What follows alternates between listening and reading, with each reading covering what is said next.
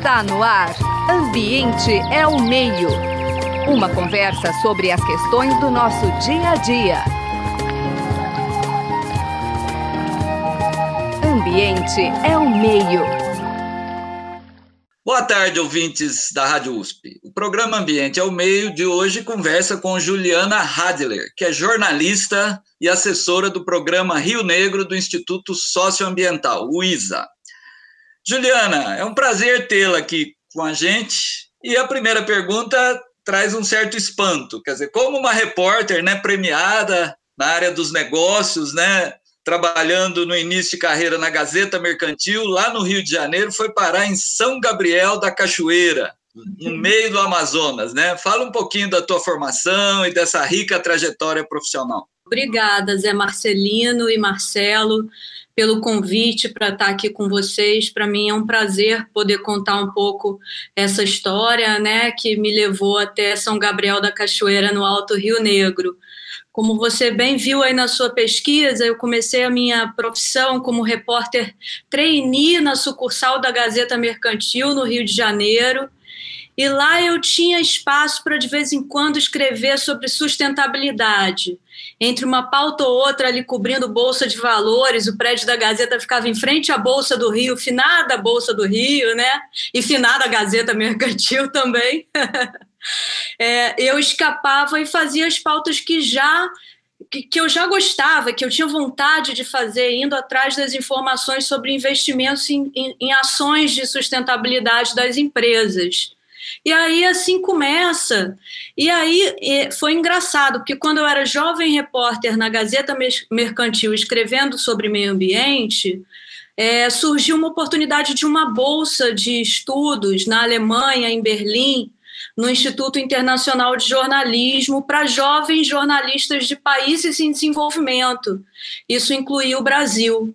E aí eu participei dessa seleção e fui eu, junto com uma repórter do jornal Zero Hora, escolhida para ir para Berlim, junto de uma turma de outros 15 jornalistas, tinha gente do continente africano, da Ásia, aqui da América Latina também.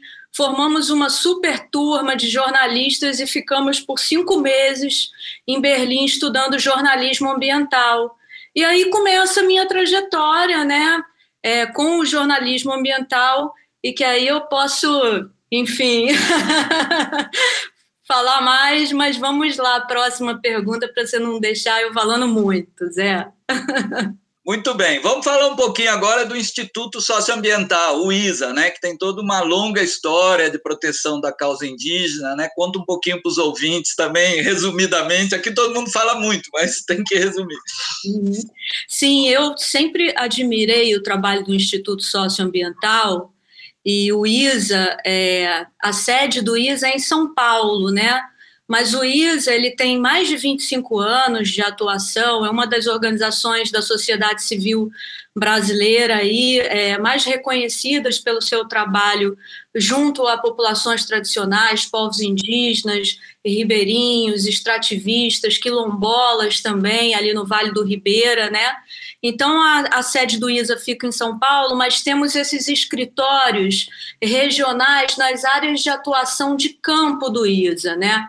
Então, a gente também está na terra indígena do Xingu, então temos escritório no Mato Grosso, escritório no Pará, em Altamira, onde a gente trabalha na Terra do Meio, escritório em Eldorado para trabalhar ali com os quilombolas do, do Vale do Ribeira, e a nossa atuação na bacia hidrográfica do Rio Negro, que contempla os estados do Amazonas e Roraima, né? Então a gente tem escritório em Manaus e um escritório em São Gabriel da Cachoeira, no Alto Rio Negro, na fronteira ali com a Colômbia e com a Venezuela, né? E temos escritório também é, em Boa Vista, em Roraima, trabalhando ali principalmente com a terra indígena Yanomami.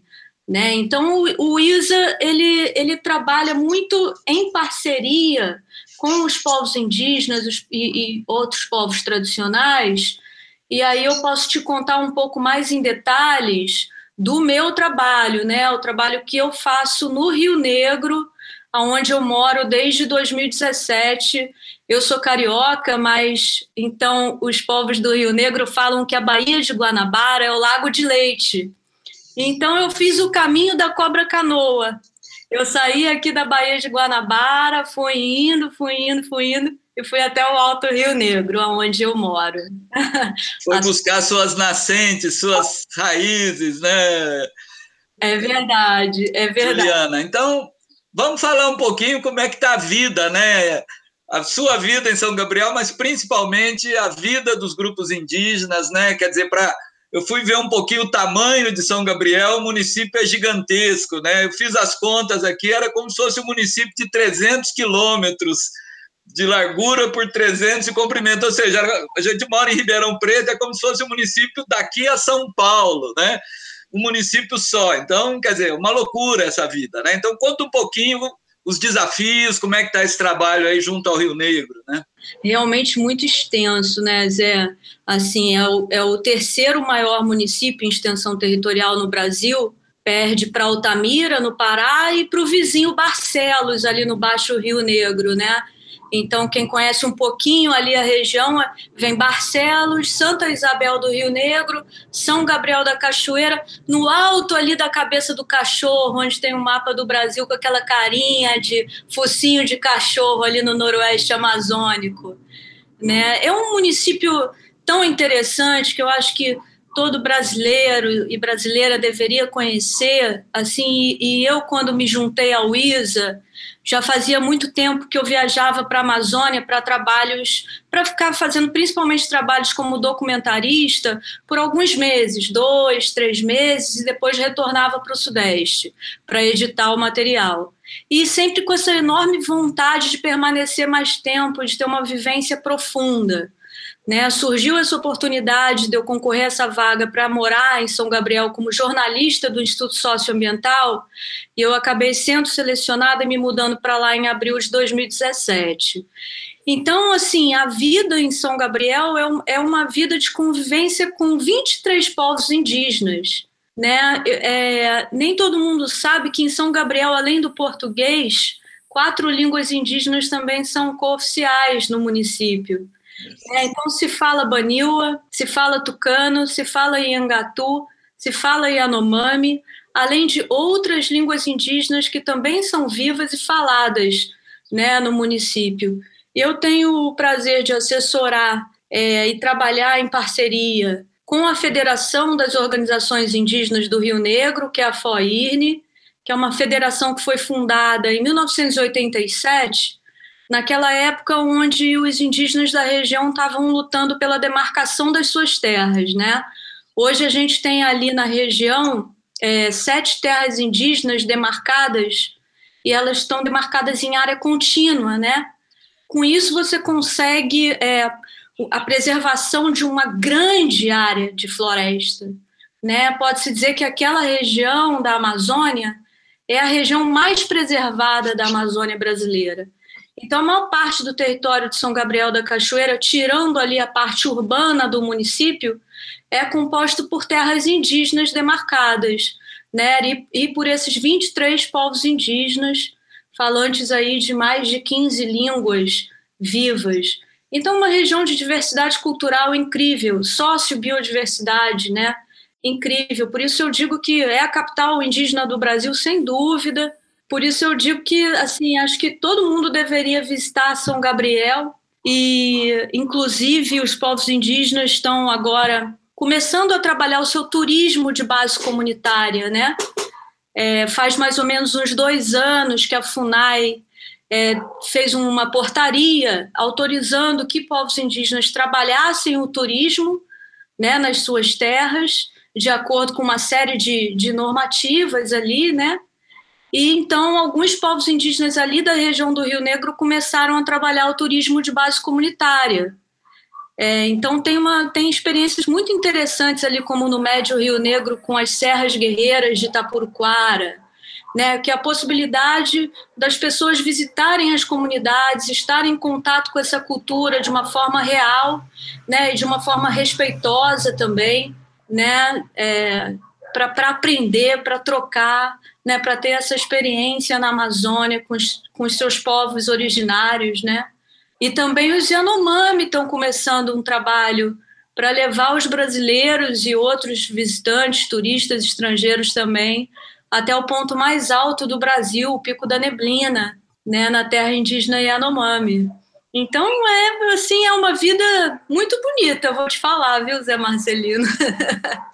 então, Juliana, a gente já fica com uma pauta, provavelmente, para quando essa pandemia for embora, porque realmente a gente queria estar tá falando do turismo, um turismo responsável, um turismo sustentável, né? E que, ao contrário do garimpo, por exemplo, dá, vai dar renda para N gerações, né? não só dos povos indígenas, mas dos não indígenas também.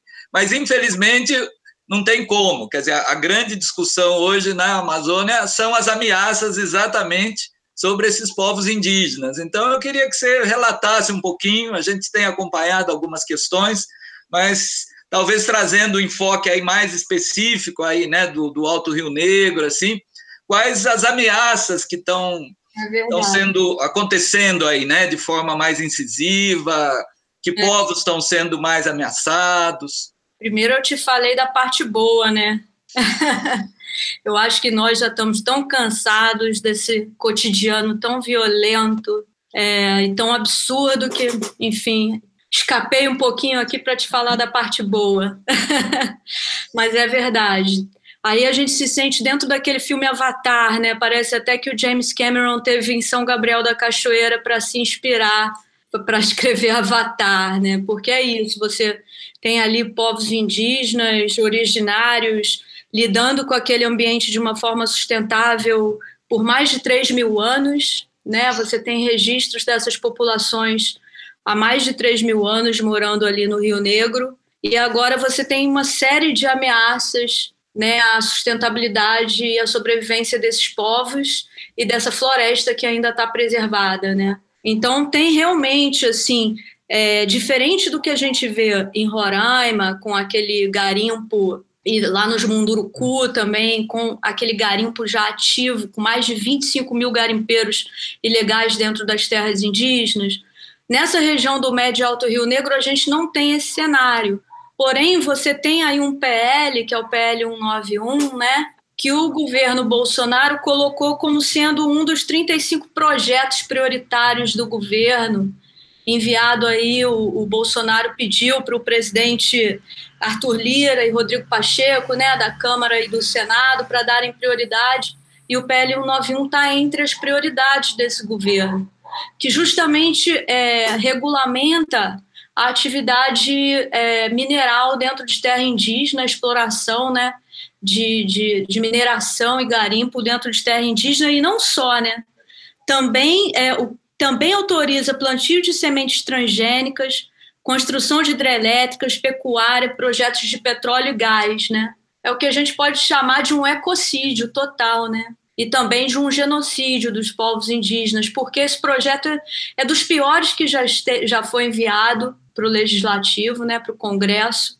Ele, ele prevê, ele, ele, ele não dá aos povos indígenas o direito de não autorizar, então ele prevê indenização. Então, no fim das contas, é, ele não respeita a consulta livre, prévia informada que é previsto nesses processos, né?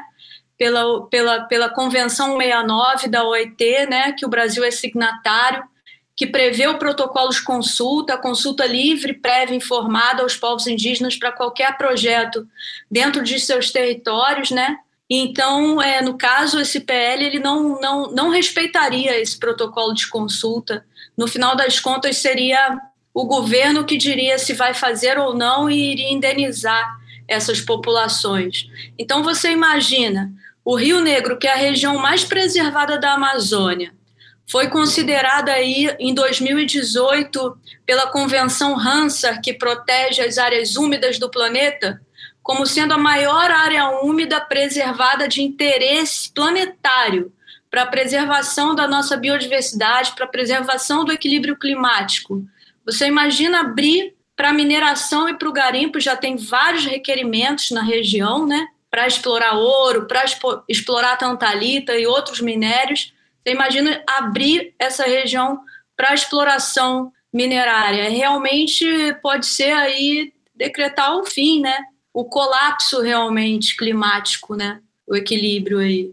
São, são duas linhas praticamente opostas, né? Quer dizer, de um lado, essa que você trouxe, que nasce exatamente né, da, da participação local, né? E de outro, essa loucura. E como é que a gente já a gente entrevistou o procurador Gabriel de la Fabra, né? Aqui já ele trouxe vários elementos, teve a mobilização da carta, né? Do, do, do das lideranças indígenas Munduruku. Quer dizer, como é que você está vendo essa mobilização? Quer dizer, você acha que vai ser possível barrar esse projeto? Como é que vocês estão avaliando esse processo? Olha, Zé, assim, é a primeira vez, né? E, e eu estava vendo o Roda Viva do senador Randolfo Rodrigues na segunda-feira, né? Ele estava falando, é a primeira vez que a gente é, se depara com um líder populista de extrema direita, né? É uma situação assim realmente nova para todos nós brasileiros, né? Assim, a gente já viu outros períodos muito difíceis na nossa história, né? E, e a ditadura e tudo mais, mas a gente está lidando aí com, com um governo que realmente, desde a, desde a campanha, já vinha demonstrando total desrespeito aos povos indígenas, né, dizendo que terra indígena era como um zoológico, ou dizendo que, que não demarcaria nem um centímetro de terra indígena, desrespeitando também outras minorias, né, como quilombolas, como LGBT. Enfim, a gente tem um cenário muito difícil e, e, e, e o atual governo já está fazendo campanha política, né? Então, a gente acredita que esse, esse momento é um momento que, como o próprio ministro do Meio Ambiente falou, eles vão tentar passar toda a boiada né? Aquela reunião lá que todos nós tivemos acesso aos absurdos que são ditos, né? Por pessoas que deveriam estar defendendo o meio ambiente, quer dizer, está indo contra. Você tem a raposa cuidando do galinheiro, né? Então, assim, a gente vê que tem uma pressa, né? E, e, e para avançar e realmente passar todos os projetos, principalmente se aproveitando desse momento de fragilidade do povo brasileiro, né, que já passa de mais de 450 mil mortes na pandemia. Então, assim, tem uma mobilização forte, Zé. Realmente, assim, o Brasil tem uma sociedade civil organizada muito sólida, muito firme nos seus princípios, nos seus trabalhos, trabalhando em rede. A gente acredita também nas instituições, sabe? Muita gente séria e comprometida, fazendo um trabalho importante pelo Brasil, pelo nosso país, né? É, pelo patrimônio público, pelas terras públicas do Brasil, né? pelas nossas florestas, pelo nosso patrimônio. Tem muita gente fazendo esse trabalho. Agora é difícil, porque realmente os interesses que estão em jogo são muito grandes, né? E a gente vai lutando contra interesses realmente muito poderosos e que encontram uma, uma circunstância favorável aí politicamente, uma vontade muito grande de passar a boiada né? Mas a batalha está aí, está dada, né? Até porque quem falou em passar boiada agora está na condição de boi, né? Está sendo meio cercado, quer dizer, eu acho que são informações que mostram o, o montante, né, dos interesses econômicos que na verdade mobilizam. O tempo corre, Ju, então eu vou pedir um pouquinho. Você tocou na questão da pandemia, a gente sabe aí que é uma região crítica, né? Porque é fronteira com a Colômbia, com a Venezuela, Quer dizer, como é que está essa questão da pandemia na região e principalmente a questão da vacinação dos povos indígenas, que também é um outro risco, né? O que a gente tem acompanhado daqui são problemas sérios, às vezes, de fazer a vacina chegar, ou vai numa quantidade muito pequena, então, em vez de você vacinar uma tribo inteira, né, que, que às vezes é dois dias para chegar no local, você acaba atendendo um grupo pequeno, para depois voltar novamente, com risco, inclusive, de contaminação. Conta um pouquinho essa questão né, da, da, da pandemia na região aí do, do Alto Rio Negro. É, Zé, a, pandemia, assim, foi, foi está sendo ainda, né? Ela está mais controlada agora. No atual momento, em São Gabriel da Cachoeira, a gente tem registro de um caso somente, mas como a gente vem acompanhando de perto as notícias e os alertas, principalmente da Fiocruz Amazônia, a possibilidade real de uma terceira onda, né, a possibilidade aí de novas variantes, como começa aí a P1, a variante do Amazonas, né, de Manaus começou nessa segunda onda que está nos derrubando até agora no Brasil, né, e começou em Manaus no início desse ano, em janeiro. É, a pandemia foi está sendo muito difícil, assim. Na, a primeira onda já já foi um sufoco porque você não tinha infraestrutura nenhuma de saúde no município de São Gabriel. É, como muitos já sabem, no Amazonas inteiro, onde a gente tem 62 municípios, apenas Manaus tem leito de UTI. Então você imagina, São Gabriel da Cachoeira, você tem que remover os pacientes graves para, para Manaus de avião, duas horas de voo né, dependendo de um, de um sistema público onde outros municípios do estado também estão removendo os seus pacientes graves para a capital. Então, assim, foi um sufoco muito grande. A gente teve no município de São Gabriel um comitê interinstitucional municipal para fazer a gestão da pandemia. Então, as instituições se juntaram para apoiar o governo municipal local a gente conseguiu muitas doações, a gente fez um trabalho muito grande, assim, conseguimos muitas doações, o Instituto Socioambiental, a FOIRNE, é, trabalhando junto com a FUNAI, com os Distritos Sanitários Especiais de Saúde Indígena, com o Exército Brasileiro, com a Prefeitura de São Gabriel, esse comitê conseguiu articular esse trabalho, né, para conseguir apoios e, e melhorar a infraestrutura de saúde local, conseguir doações de EPIs, né, e de uma série de, de, de medicamentos também para melhorar a infraestrutura local de saúde. Agora a vacinação ela avança num ritmo muito mais lento do que a gente gostaria que tivesse avançando. É, a, gente, a gente fez bastante é, é, alertas, né, e junto com outros profissionais da área de saúde, para que se tivesse uma vacinação em massa, porque São Gabriel da Cachoeira é o município mais indígena do Brasil. 90% da população é indígena. Só que a vacinação prioritária começou nas terras indígenas e a população indígena na cidade não foi vacinada. Né? Então, o que a gente estava reivindicando é que a vacinação acontecesse logo em massa, acontecesse nas terras indígenas paralelamente nas cidades, porque existe um fluxo, né, Zé? Tem, tem indígena com parente na aldeia e com parente na cidade, porque está estudando, ou porque é mais velho, está fazendo algum tratamento no hospital, precisando estar tá na cidade. Esse fluxo é intenso. Então, as pessoas saem da cidade, acabam levando a Covid para a aldeia, né? Gente da aldeia vai para a cidade e se contamina. Então, isso não aconteceu, essa vacinação não aconteceu rapidamente em massa. Né? Então, ela ainda os jovens indígenas sem comorbidade na cidade, por exemplo, ainda não foram vacinados, e com isso a gente não consegue fazer aí um, uma imunidade mais garantida que precisa ser de 50% a 60% da população já vacinada. E a gente ainda não atingiu esse número. Né? Então, a gente vive aí a iminência de uma terceira onda com novas variantes, com uma população ainda não totalmente protegida.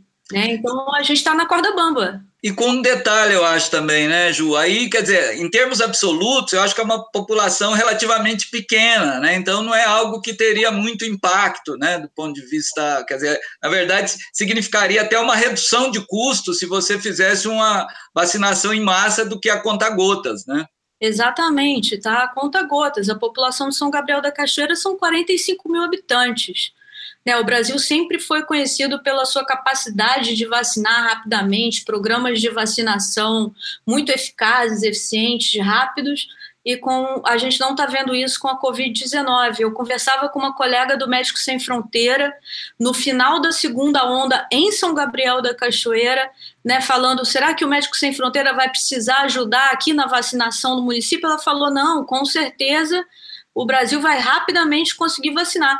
Infelizmente, não conseguimos ver isso. Continua avançando a passos muito lentos. Né? E, o, e o Amazonas parece também ter esquecido o que aconteceu de, de tragédia na primeira e na segunda onda, faltando oxigênio, né? as pessoas morrendo na frente dos hospitais ou morrendo em casa.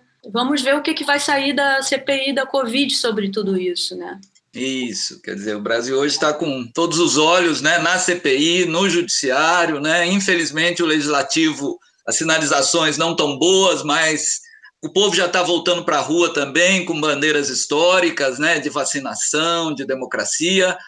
E o tempo acabou, Ju. Então, eu vou pedir para você deixar a sua mensagem aí para o nosso ouvinte, né, de São Paulo, Ribeirão Preto, Brasil e mundo, porque o programa também vai pela, pelas redes da internet, né? Ah, vou dizer que foi um prazer, agradeço o convite de estar aqui com vocês, obrigada também aos ouvintes e dizer que assim estamos todos juntos nessa, né, nessa, nessa torcida para que os dias sejam melhores, né, para que a gente possa voltar a se abraçar, que a gente possa voltar a se alegrar, mas que temos que ter muita paciência nesse momento, né, respeito também ao luto, né, cada um de nós aí teve perdas, né, eu mesma perdi o meu pai por Covid-19, tive perdas de muitos amigos também, então acho que essa ideia de estarmos juntos, e isso eu aprendi com os povos indígenas do Rio Negro,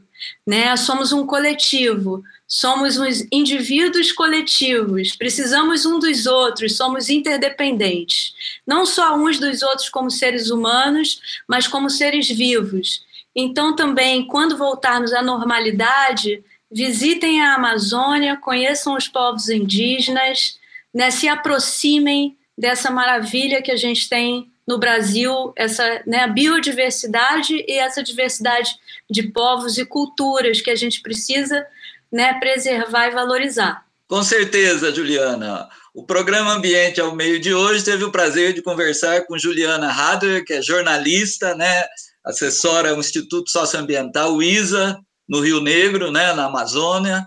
Eu e Marcelo Pereira, Marcelo Marini Pereira, trabalhando em conjunto, os trabalhos técnicos do Gabriel Soares, né, o apoio da produção, que a gente sempre agradece muito, da Suiane Azenha e da Natália Stephanie. Como é um programa, não precisa dizer gravado, né, remotamente, então a gente sempre pede desculpa aos ouvintes por alguns problemas, às vezes, de ruídos de fundo, né, que tem a ver com as questões de nós estarmos aí a uns 4 mil quilômetros, provavelmente, né, Ju? Então, muito obrigado. Um prazer, gente. Um abraço. Você acabou de ouvir Ambiente é o Meio. Produção e apresentação: José Marcelino e Marcelo Pereira. Música tema: Evandro Navarro. Sonoplastia: Mariovaldo Avelino. Ouça também este e outros programas em www.ribeirão.usp.br.